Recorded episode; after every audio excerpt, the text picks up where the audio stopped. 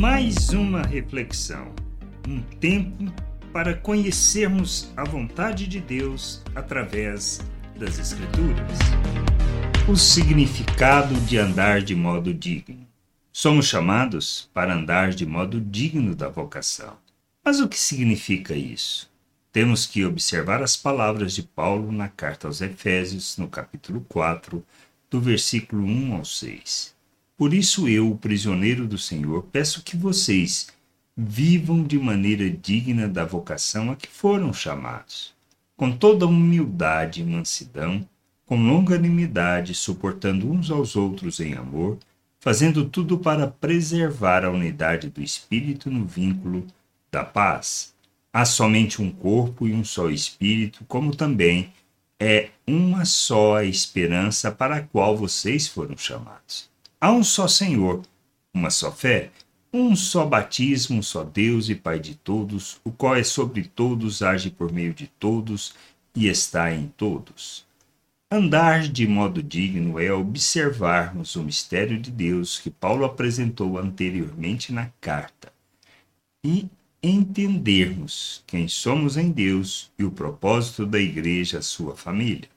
Não se trata de religião, mas de uma maneira de viver que revela o reino na terra, que manifesta os valores eternos. Se estamos nele, se somos para a sua glória, se recebemos da mesma natureza, se estamos unidos com ele, se fazemos parte da mesma família e se o propósito da igreja é revelar a multiforme sabedoria de Deus, então não podemos viver de forma diferente dele. Por isso, precisamos amadurecer para compreender que temos que revelar Cristo em tudo o que fizermos.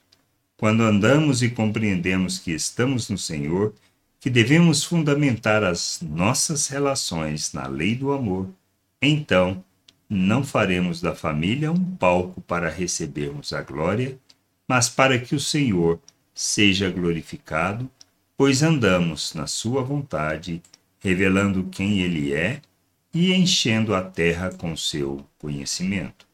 O significado de andarmos de modo digno da vocação é entendermos que estamos unidos ao nosso Deus e que devemos revelá-lo ao mundo, andando pela lei do amor, não praticando o mal contra o próximo, ofertando nossas vidas para que conheçam o Pai e andem na sua vontade.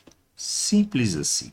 Andar de modo digno da vocação é revelarmos os valores eternos do reino de Deus neste mundo manifestando a multiforme sabedoria de Deus, proclamando as suas virtudes, andando na verdade, praticando a justiça. Simples, que a gente possa entender e buscar cada vez mais a compreensão da obra de Deus e vivermos neste mundo como Cristo, seus imitadores. Graça e paz sobre a tua vida. Amém. Gostou da reflexão? Compartilhe não deixe de ler as Escrituras.